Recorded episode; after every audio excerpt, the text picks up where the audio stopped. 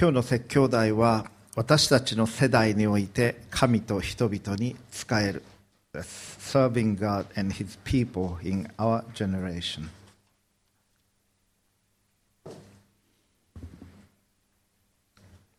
先週もいろいろなことがありましたけれどもオリンピックも含めましてそして教会にとって一つの非常に大きかったニュースはビリー・グラハム牧師が亡くなられたことだと思います。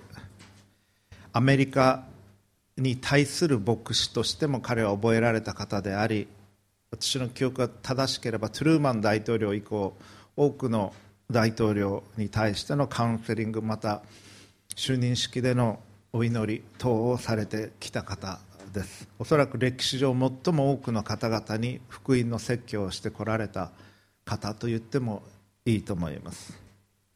そして彼のことをある人はその世代において神の目的に仕えた方というふうに呼びましたがそれは新約聖書の使徒行伝使徒の働きの中に書かれている言葉でもあります。ビリ・グラハム先生を考えますときに、まあ、もちろん全ての人に対していろんな批判がありますけれども高潔な生涯を歩まれた方だと思いますしまた非常にアメリカ的な人でもあったと思います。多くの人々を野球場のようなところにお招きして日本にも何回か来られ1967年が多分一番古い時ではないかと思い最初ではないかと思いますけれども私がフェイスブックでその亡くなられたニュースをシェアしたら1967年の会にジムのあの事務室のお手伝いされましたっていう方があのいらっしゃってわその頃からクリスチャンであのご活躍されたんだなというふうに思いましたけれども日本にも何回か来られて野球場その他のところで多くの、えー、伝道集会開かれました。私の友人の牧師でもビリー・グラハム先生の説教を通して救われ牧師になったという方がおられました。その世代その世代において歴史の中で神に仕えるまた人に仕えるということがあります。今日私たちの教会では礼拝の後そしてランチの後に教会総会が持たれます。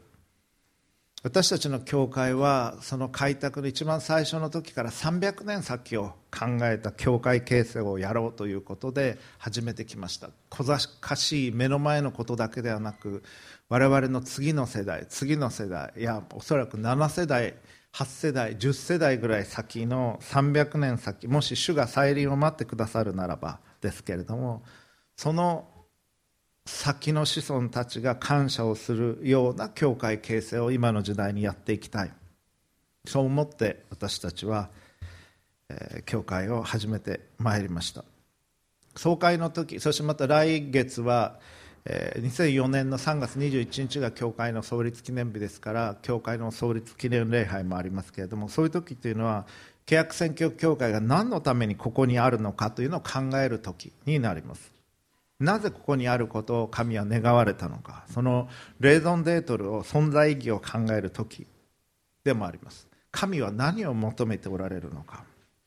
そして神が願っておられることを果たすのが私たちのなすべきことです。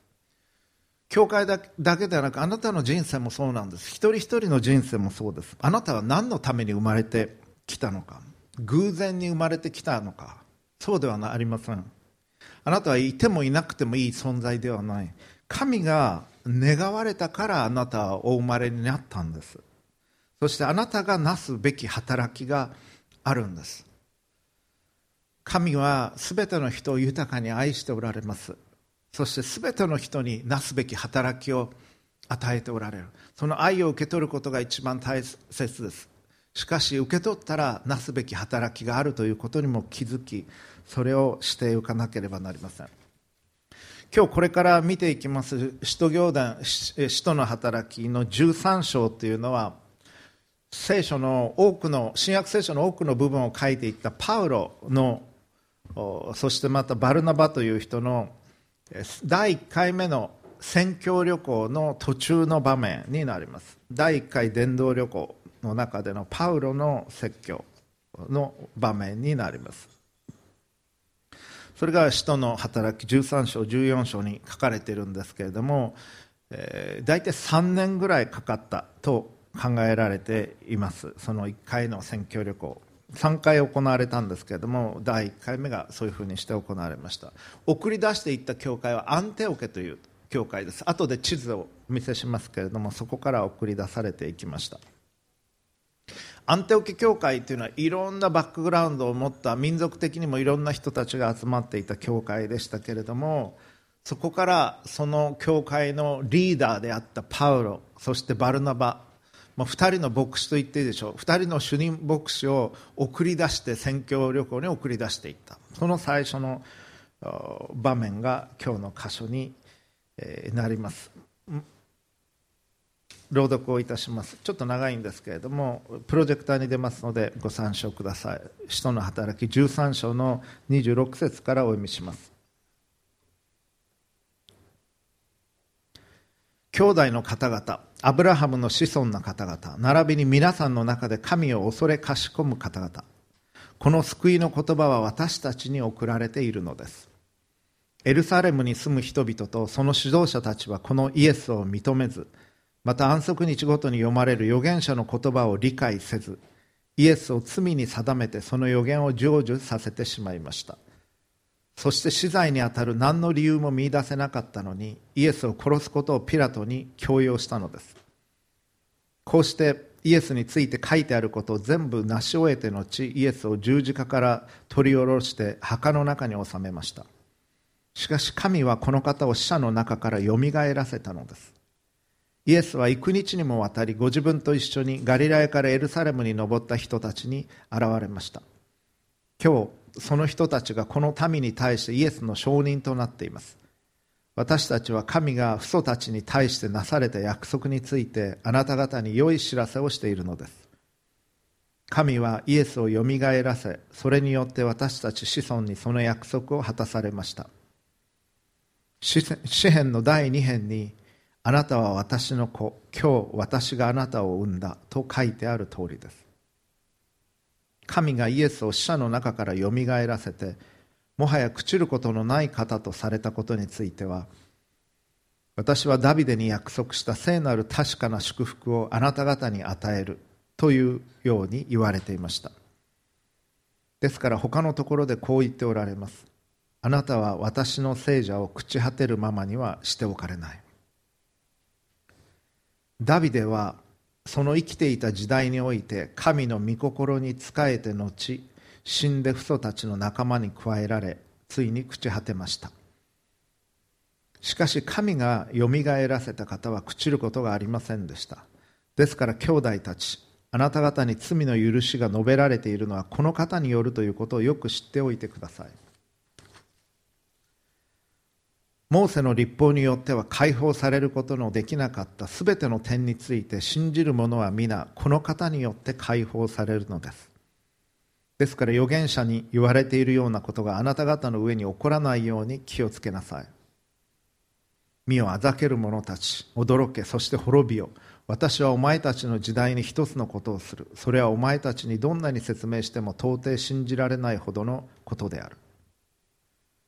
2人が街道を出るとき人々は次の安息日にも同じことについて話してくれるように頼んだ。街道の集会が終わってからも多くのユダヤ人と神を敬う改宗者たちがパウロとバルナバについてきたので2人は彼らと話し合っていつまでも神の恵みにとどまっているように進めた。次の安息日にはほとんど町中の人が神の言葉を聞きに集まってきた。しかしこの群衆を見たユダヤ人たちは妬みに燃えパウロの話に反対して口汚く罵った。そこでパウロとバルナバははっきりとこう宣言した。神の言葉をまずあなた方に語られなければならなかったのです。しかしあなた方はそれを拒んで自分自身を永遠の命にふさわしくものと決めたのです。皆さえ私たちはこれから違法人の方へ向かいます。なぜなら主は私たちにこう命じているからです。おられるからです。私はあなたを立てて違法人の光とした。あなたが地の果てまでも救いをもたらすためである。違法人たちはそれを聞いて喜び神の御言葉を賛美した。そして永遠の命に定められていた人たちは皆信仰に入った。こうして主の御言葉はこの地方全体に広まった。ところがユダヤ人たちは神を敬う貴婦人たちや町の有力者たちを先導してパウロとバルナバを迫害させ2人をその地方から追い出した。2人は彼らに対して足の足の塵を払いようとしてイコニオムへ向かった。弟子たちは喜びと精霊に満たされていた。以上です。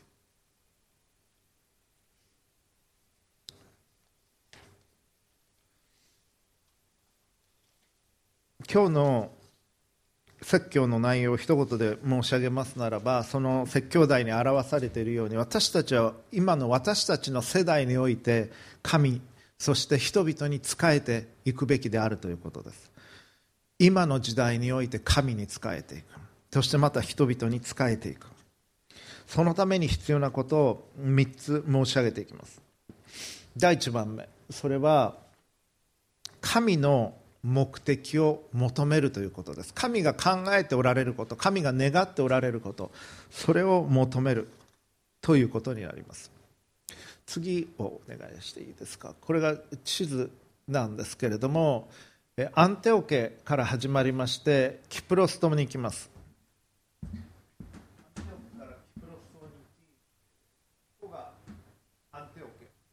というところに入っていきます。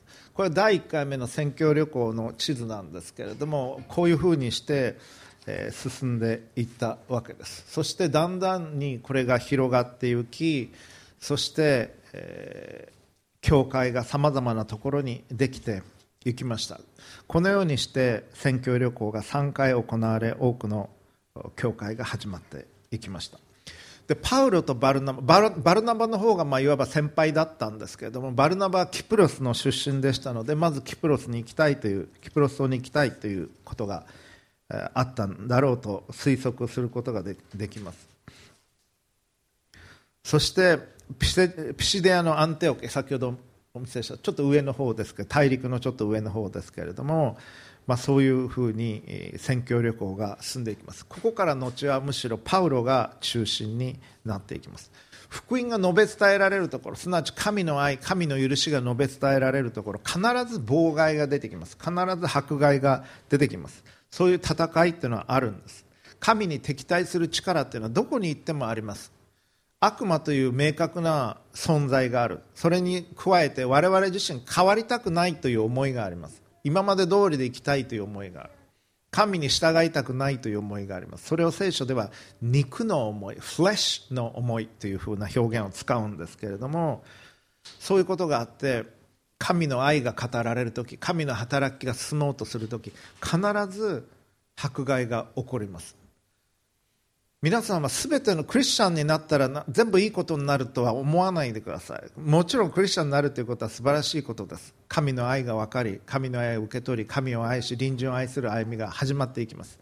そして罪の許しも得ることができる受け取ることができる。心が平安になることは間違いないです。でもだからといって全てが順風満帆に進んでいくわけではない。考えてみてごらんなさい。イエス・キリスト神ご自身である方がこの地上に来られた時に多くの人々は受け入れました。しかし敵対する人たちも出てきました。そして最後はイエス様を十字架につけて殺したんです。ですから神と共に歩もうとする時にそれを好まない人たちは必ずいるんだということ。それは私たちは知らなければならないことです。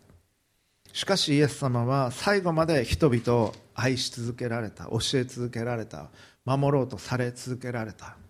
そして私たちも同じように歩むようにと導かれているわけです。じゃあ神は何を願っておられるのか？神が願っておられることそれは全ての人が神のもとに帰ってくるということです。全ての人が神の愛を受け取るということです。神はいい人にも悪い人にも同じように愛を注がれます。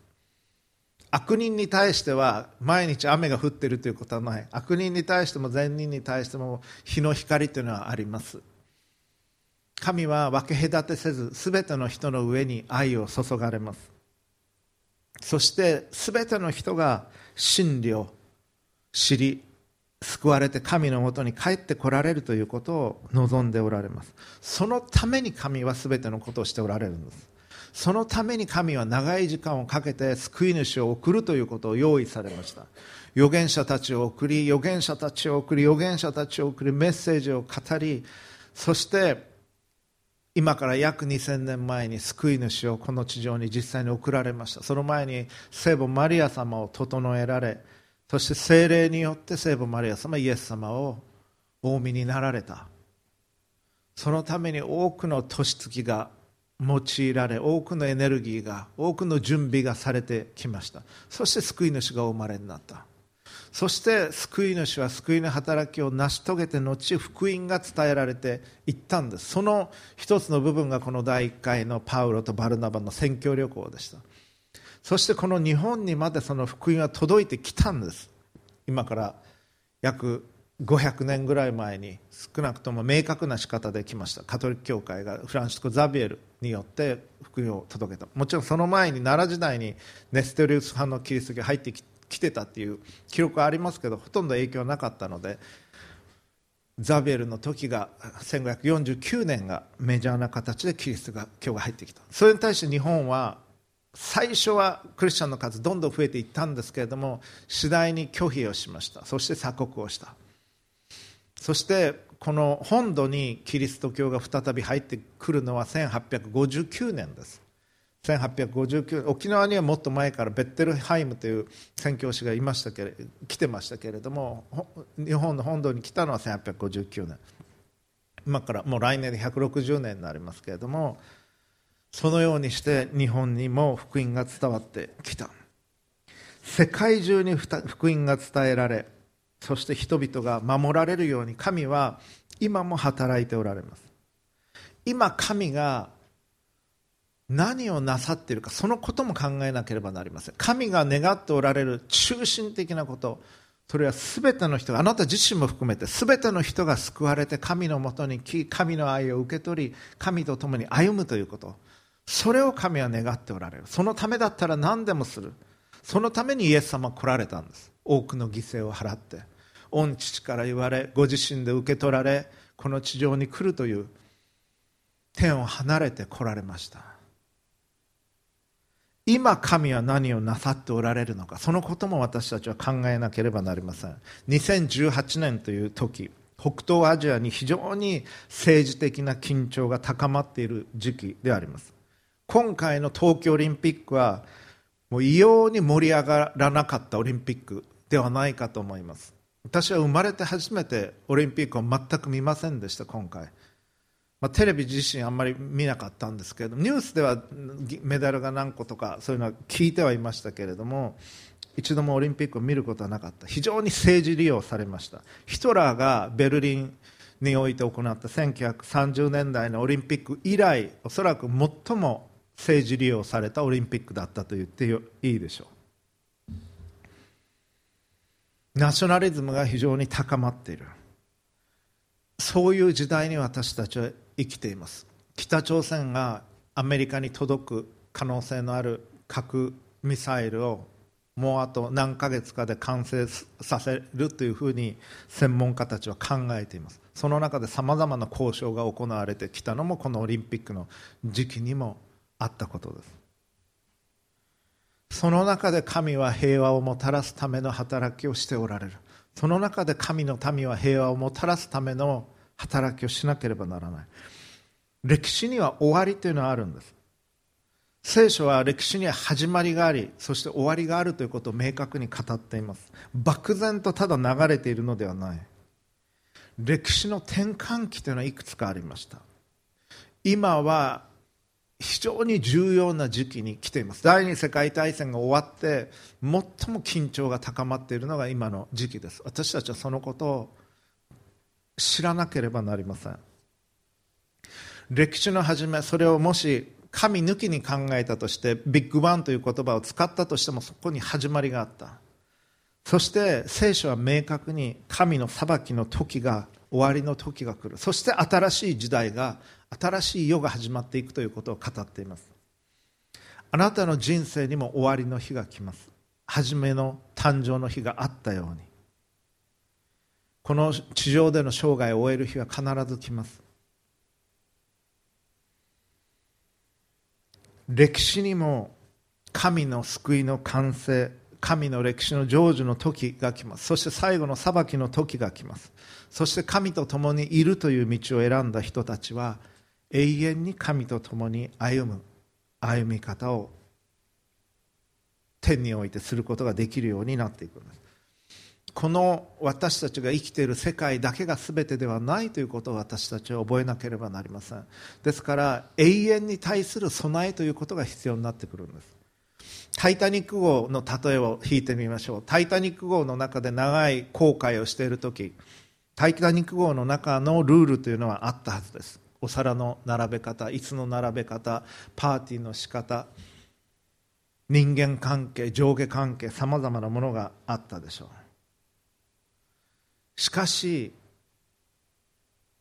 氷山にぶつかり沈みつつあるタイタニック号の中でそれらのものはもはや意味を持たなくなっていきました。同じように私たちは今生きている世界の中での人間関係成功そしてまた人から羨ましいと思われること羨ましいと思うことさまざまな事柄というのはあります。でも終わりが来る時は来るんです。そして神の新しい世界が始まっていく。それに対する準備をしていかなければならないんです。バルナバとパウロはその神の救いの説教をしました人々に。その時に2つの反応がありました。1つはポジティブな反応がありました。来週も同じことを話してもらいたい。もっと聞きたい。もっと知りたい。その救いについてという反応がありました。と同時に否定的な反応もありました。反対をし罵り拒む。というユダヤ人による反応がありました。違法人という言葉はユダヤ人でない人々という意味です。ユダヤ人に対してユダヤ人じゃない人々のことを違法人という言葉を使うんですけれどもその違法人はもっと聞きたいと言ったんです。ユダヤ人は今までの伝統の通りでいい。そんなイエス・キリストの話なんか聞きたくない。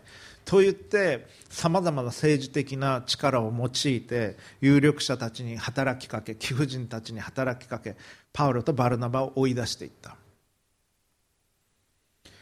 そしてその地方から彼らは出ていかざるを得ませんでした。しかし明確にあなた方のななしたことに対する責任はあなた方にあるんだということを語った上でパウロとバルナバは次の場に向かっていきました。歴史というのは進んでいるんです。そして歴史の中には時というのがあります。ギリシャ語には時を表す言葉が2つあります。一つはクロノスという言葉。もう一つはカイロスという言葉です。クロノスというのはオリンピックで時計で何分何秒って測る。その時間を表すのがクロノス。クロノグラフというのがありますけれども腕時計なんかストップウォッチがついてのクロノグラフと言いますけれども客観的に流れていく時を表すのがクロノス。それに対して非常に重要な時。例えば子供が生まれてくる時。あるいは結婚式の時。あるいは人生の重大な局面。試験に落ちた時あるいは合格した時それを表す時があります。それカイロスという言葉を使うんです。ギリシャ語ギリシャ語では。別の言葉を彼らはあてがってきました。そのカイロスの時っていうのがあるんです。神に出会う時。神例えばこの人々が神の福音を聞いたのはそのカイロスです。そしてそれを受け入れたいと思った。そのカイロスの時にユダヤ人たちはノーというふうに言った。そしてそのチャンスを失ってきました。もちろん生涯を通じてまたクリスチャンになるチャンスはなかったとは言わない。しかし時というのはあるんです。その決断をしなければならない時というのはあるんです。学ぶこ学ぶべきことを学ぶ時というのはあります。その時じゃないと学べないことってあるんです。あるんです。例えば絶対音感っていうのがあります。絶対音感っていうのは3歳までに身につけなかったらもう一生身につかないというふうに言われています。音のこうやってガーンときてあこれは何の音？と木の音じゃないです。あの音程です。A だとか B だとかラとかドとかそういうのはそのちっちゃい時にやっとかないと身につかない。若い時でないと語学という語学というのは身につかないです。その時じゃないと身につかないことっていうのがあるんです。それをきっちりと終えて次に行かなければならない。神は天地創造された時に6日間でされました。一日一日神は完成させそれは良かったと言って2日目に行く。2日目それを良かった。完成させて3日目に行く。一つ一つを完成させていくんです。皆さんの人生においても1年生の人は1年生としての仕事を学びを完成させ2年生に行く。それを完成させ3年に行く。そして大学時代を終え高校時代を終え就職をしていく。そして就職の1年目に学ばなければならないこととなるんです。最初の3年間で学ばなければならないこととなる。そして次のステージに向かっていくんです。その時に学ばなければならないこと決めなければならないことというのはあるんです。神が何を願っておられるか神が何をしようとしておられるかというのは私たちはまず理解しなければいけません。そして求めなければいけません。神はもちろんあなたにハッピーになってほしいと願っておられます。幸せな人生を送ってほしいと思っておられます。でもそれだけじゃないんです。あなたのパーソナルな個人的な幸せを超えた全ての人が救われる。ことを願っておられる天の父の思いを私たちは理解しなければいけない。この天の父なる神様に自分がしっかりつながってこの方の愛をしっかり受け取って感じてその中にとどまりこの天の父が何を願っておられるかそれを自分の思いとし一緒にその働きをしていくんです。お父様あなた何を願っておられますか？今日今この時期に私がすべきことは何ですか？あなたのために働かせてください。そう申し上げるんです。神は遊んでおられるのではない。神は一刻も争えない時を戦いつつご自分のもとに人々を導こうとしておられるんです。その戦いの中におられる。善をもって悪に打ち勝つ戦いの中におられる。人々を愛する戦いの中におられる。その戦いに愛の戦いにあなたが参与するようにと願っておられるんです。神はこう思っておられます。私のこの思いを知ってほしい。私がどれほどあなたを愛しているか。そして全ての人をどれほど愛しているか知ってほしい。そしてその愛を伝えてほしい。私のもとに人々が帰ってこられるように助けてほしい。働いてほしい。そう思っておられるんです。そして今この緊張が高まっている中平和を作る働きを自分が置かれている場においてしていかなければならないんです。第2番目私たちがこの世代において私たちの世代において神と人々に仕えるためにすべき第2番目それはイエス・キリストに常に目を注ぐということです。イエス・キリストに常に目を注ぐということです。イエス・キリストを神は救い主として送られることを決めイエス様はこの地上に来ることを御父から聞かされご自分で受け取りこの地上に天を離れて下ってこられました。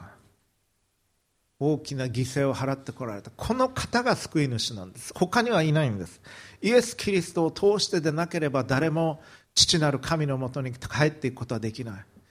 この方を通してでなければ誰誰も真理に向かっていくことはできない。この方が唯一の救い主なんです。神は我々が小さな自分の殻を破って自分の人生全体を用いて永遠なる神の救いの技に応答していくように願っておられます。まず自分が神とつながること神の思いを神の愛をしっかり受け取ること。そして自分が悔い改めること自分の罪を告白すること。さっき主の祈りを祈りました。主の祈りというのはとても大切な祈りだと本当に思わされています。私たちがあれが欲しいこれが欲しいという祈りをするのではなく主の祈りに集中するということは大切です。神様のお名前が崇められるように神のお名前が生徒されるようにと祈ります。御国が来ますように天の御国がこの地上に実現していくように祈ります。神様の御心が天でなされているようにこの地上においても愛であるそして善である真理である清き神の御心がこの地において私たちの人生になっていくようにと祈ります。そして日ごとのパン日曜の糧のために祈ります。私たちが主の祈りで祈ることが自分たちのために許されているのは日ごとのパンのためだけなんです。次は私たちの罪を許してください。私たちも私たちに罪を犯す犯した人を許しました。罪の許しを願い罪の許しを申し上げる。そして誘惑に陥らないように守ってください。助けてください。という祈りです。それが主の祈り。贅沢品を求める祈りというのはその中に入ってないんです。それがイエス様は私たちに教えてくださった祈りです。神を神の御心を求める。神の御心がなることをも求める。私たちの必要が満たされることをも。私たちが許すことを告白し許してくださいというそして誘惑から守ってください。これがエッセンスなんです。これが中心的なこれが私たちを守り保ち清める祈りです。そしてそれに加えて神の国とその義を第一に求める時に必要なものはそれに加えて与えられるんです。私たちは神を第一とし悔い改め人を許すことをしていかなければなりません。だから礼拝の中で毎に毎回罪の告白の祈りの時を持ちます。1週間を振り返って罪を告白し悔い改める時を持ちます。そして神からの許しを受け取って神の身元に近づいていくんです。そして礼拝を捧げていく。まずあなた自身の悔い改めから始まらなければならないんです。社会の構造が法律が変わっても人々の心が変わらなかったら社会というのは変わっていかないんです。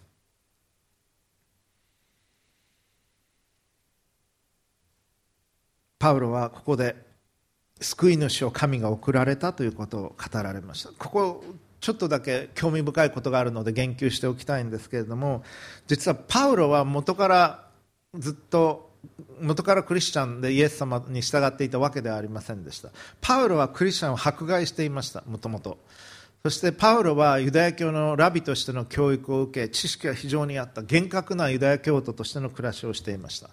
そこにイエス・キリストは来られ十二弟子がおり、まあ、ユダヤはイエス様から離れていきましたけど11弟子がおりもう1人が加えられそこから教会がペンテコステの日に誕生していきます。で今日クリスチャンの数がどんどん増えていく。でこれは何ということだと伝統的なユダヤ人はパウロも含めて思いました。そしてクリスチャンのリーダーの一人ステパノという人がいました。ステパノはユダヤの歴史を振り返り神がいかにして忍耐強くありそして救い主を送るかという約束してこられたという話をします。そして送ってきた預言者たちを神が送ってきた預言者たちをことごとく拒否して時には殺していったのが我々の先祖なんだというふうにステパノは言います。伝統的ユダヤ人たちはそれを聞いて頭にきます。頭にきたら彼はどうする彼らはどうするか暴力的になります。中東における処刑の一つの方法は石打ちという方法です。石を取って投げてもう周り中から石が投げられある程度大きい石も投げられるでしょう。死ぬまでその人が死ぬまで石を投げ続ける。そして体が砕け骨が折れ内臓から出血をし人は死んでいく。そういう形になるんだと思いますが石投げという刑があった。そしてステパノは石投げ刑によって処刑されました。その時の石を投げる人たちがもう上着着てたら投げられないんで上着を置きました。コートを置いた。その番をしていたのがこのパウロだったんです。パウロはステパノが殺されることに大賛成していました。そして目の前でステパノが殺されていった処刑の、まあ、リンチですね。現場を見ていた。血が流されていったでしょう。そしてステパノはしかし神に祈るんです。どうかこの罪を彼らに負わせないでください。と言って許しを語りながら殺されていったステパノ。このステパノの死というのは聖書は直接は言及してないですけどパウロの人生に少なからぬ影響を与えたと思います。皆さん目の前で人が死んだのを見たことってありますか？で家族が私は祖父が亡くなった時祖母が亡くなった時というのはその場にいましたけれどそれ以外目の前に人が亡くなったのは見たことがない。でもすごく強烈に覚えています。ましてや人が血を流しながら殺されていった場面をしかも許しを語りながらそれは強烈に彼の中にあったでしょう。パウロはその後キリストからの直接の語りかけを受け改心をしクリスチャンになります。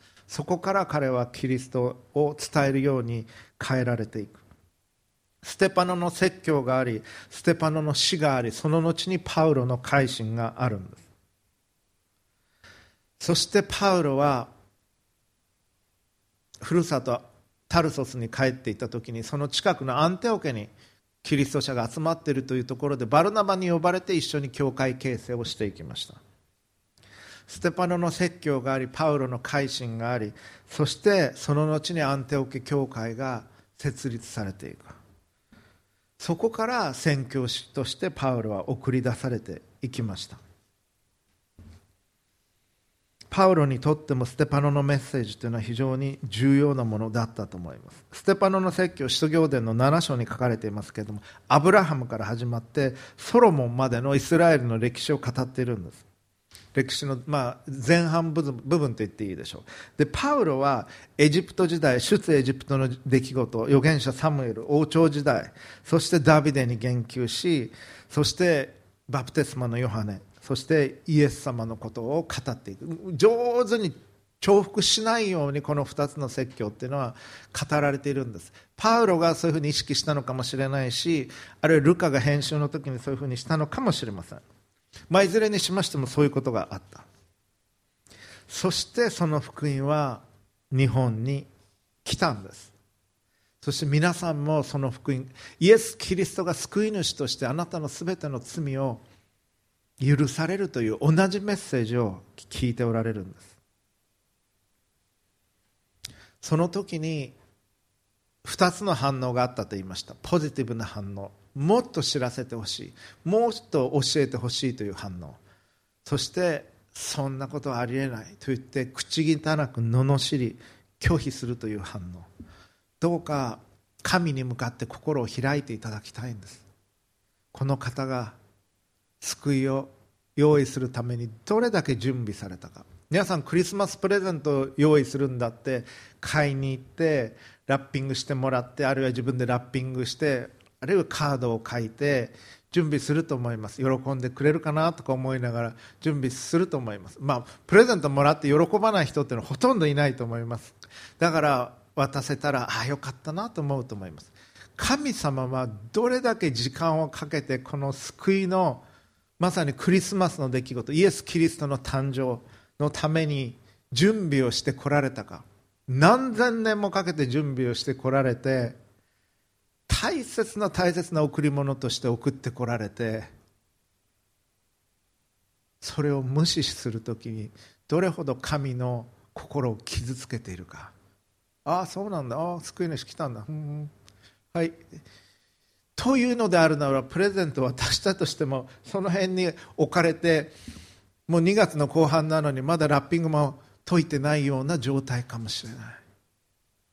神が用意してくださった救いに対して私たちは心を開きそしてそれを受け取りたいと思うんです。そのためには悔い改めが必要です。3番目神と人々に今の私たちの世代に仕えていく。第1番目は神の目的を求めるということでした。第2番目は常にイエス・キリストに目を注ぐということ。第3番目これは柔軟かつクリエイティブであるということです。柔軟かつクリエイティブであるということ。ビリー・グラハムの話を先ほどしました。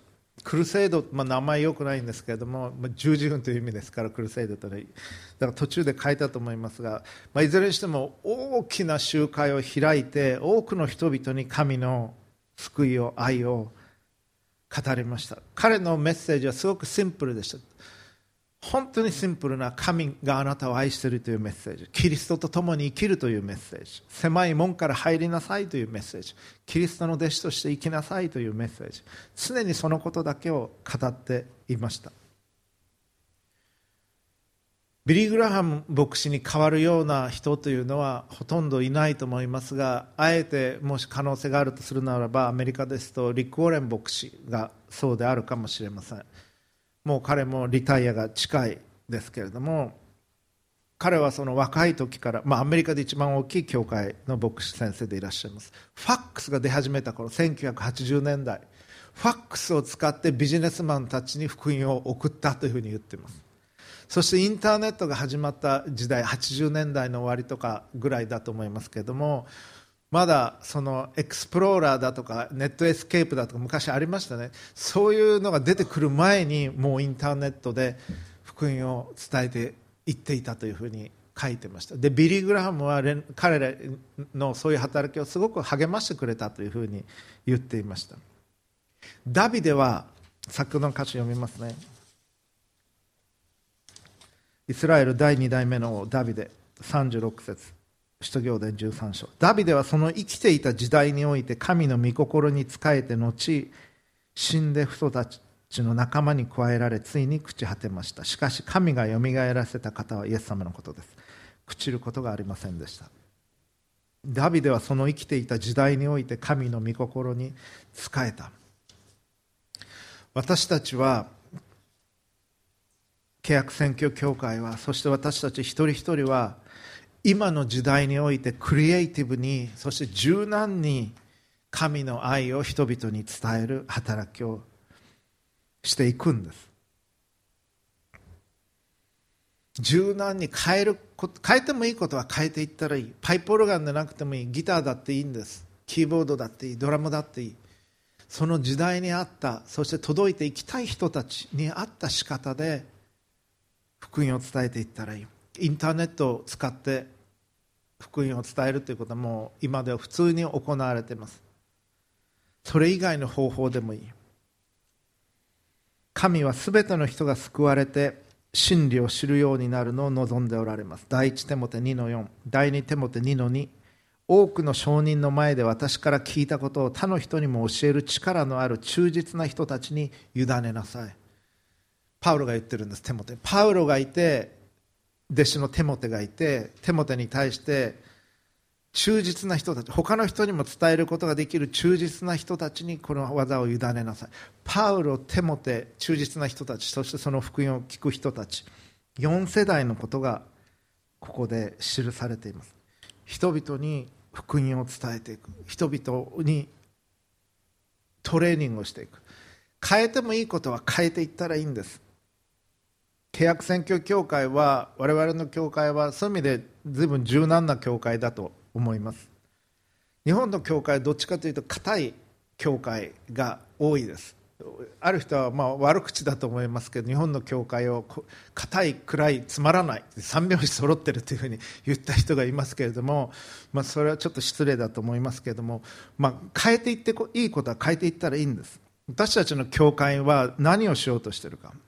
都心の青年たちにまず福音を伝えていきたい。次の世代を担う人々にまず届いていく伝道と教会形成をしていきたいと考えて始めていきました。大学当時大学生だった方々があるいは大学卒業したばっかりだった方々がもう結婚して子供でできて子育ての世代に入ってきてますけれども青年伝道から始まっていきました。次の世代を担うキリスト者として教会や社会のリーダーを養成し送り出すというのが私たちの教会が志していることです。日本や世界を変革する神の技に参与する。それが私たちの教会が願っていることです。こういうのメンバーシップクラスでやるんですけれどもメンバーシップクラス出られた方覚えてると思います。神の国の先取りとしての教会の愛の交わりを持つ。それが私たちの教会が願っていることです。そして困難の中でもイエスは主なりと告白し福音によって魂が貫かれたキリスト者の共同体となっていく。日本のキリスト教会はもうすぐ160年になりますけれどもいい時は教会にいっぱい人が来た。キリスト教ブームもあった。しかしキリスト教が人気がなくなると教会から離れていく。またいい時代になると。来る20年おきにこういうシフトがあったというお話をしたことがあると思います。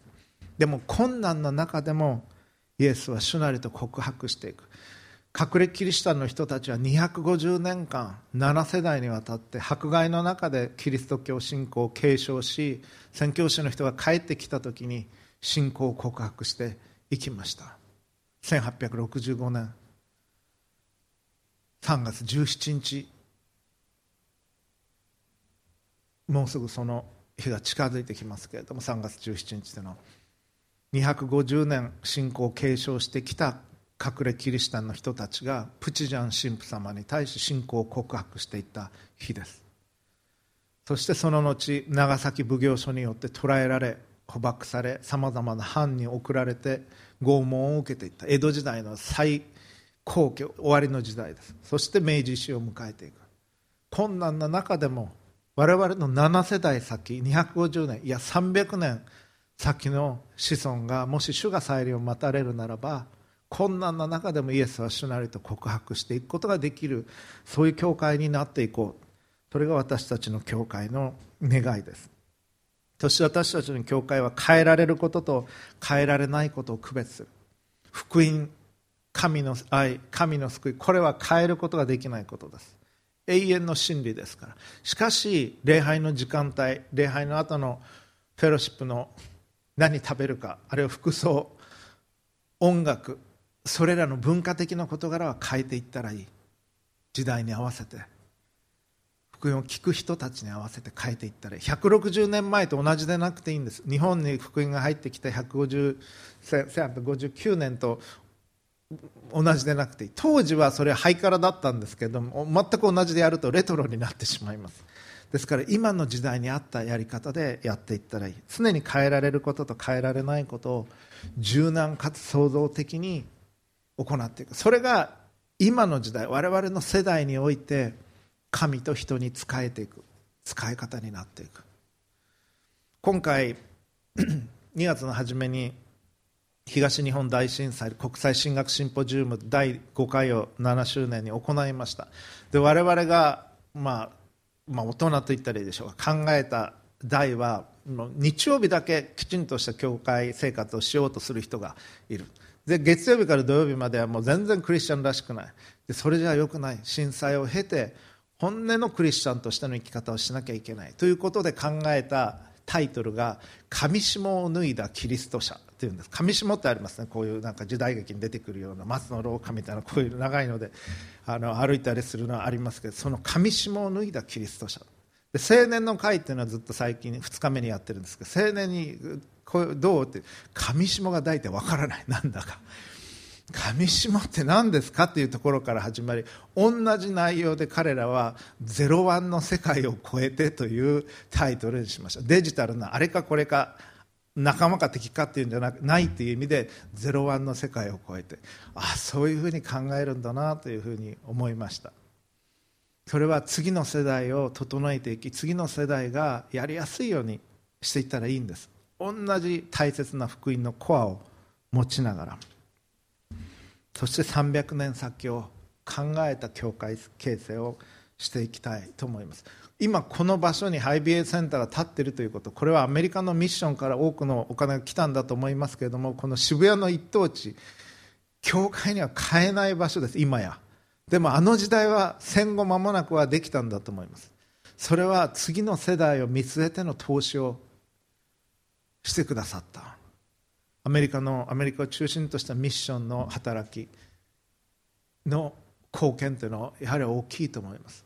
あの世代の人たちがこういうことをしてくれたから今自分たちはこういうことができると感謝されるようなことを我々も我々の世代においてしておきたいと思うんです。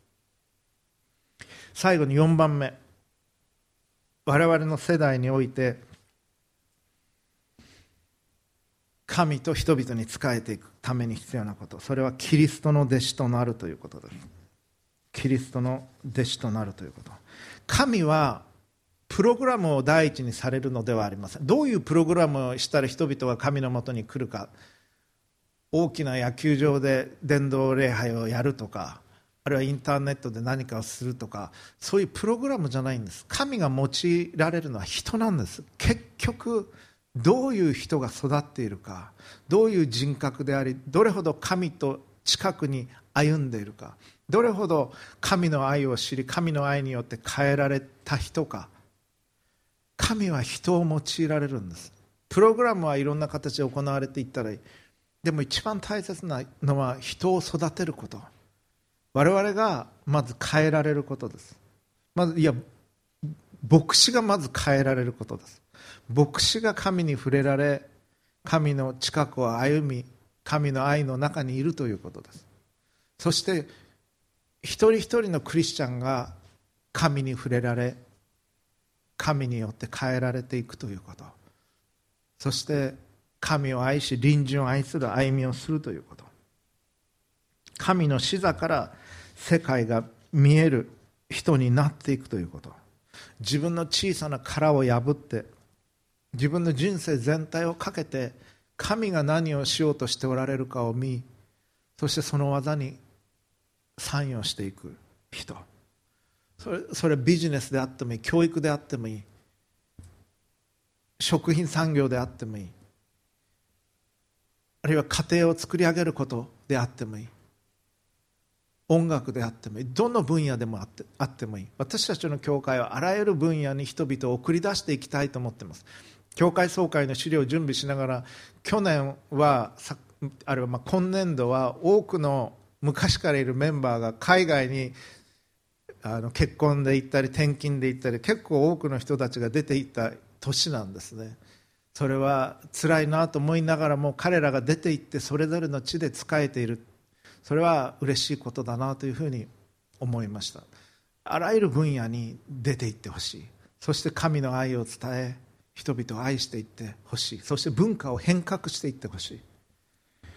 それが私たちの教会の願いです。でもまずは個人の自分の悔い改めから始まっていかなければなりません。ダビデは完璧な人ではなかった。ダビデはいっぱい失敗もしました。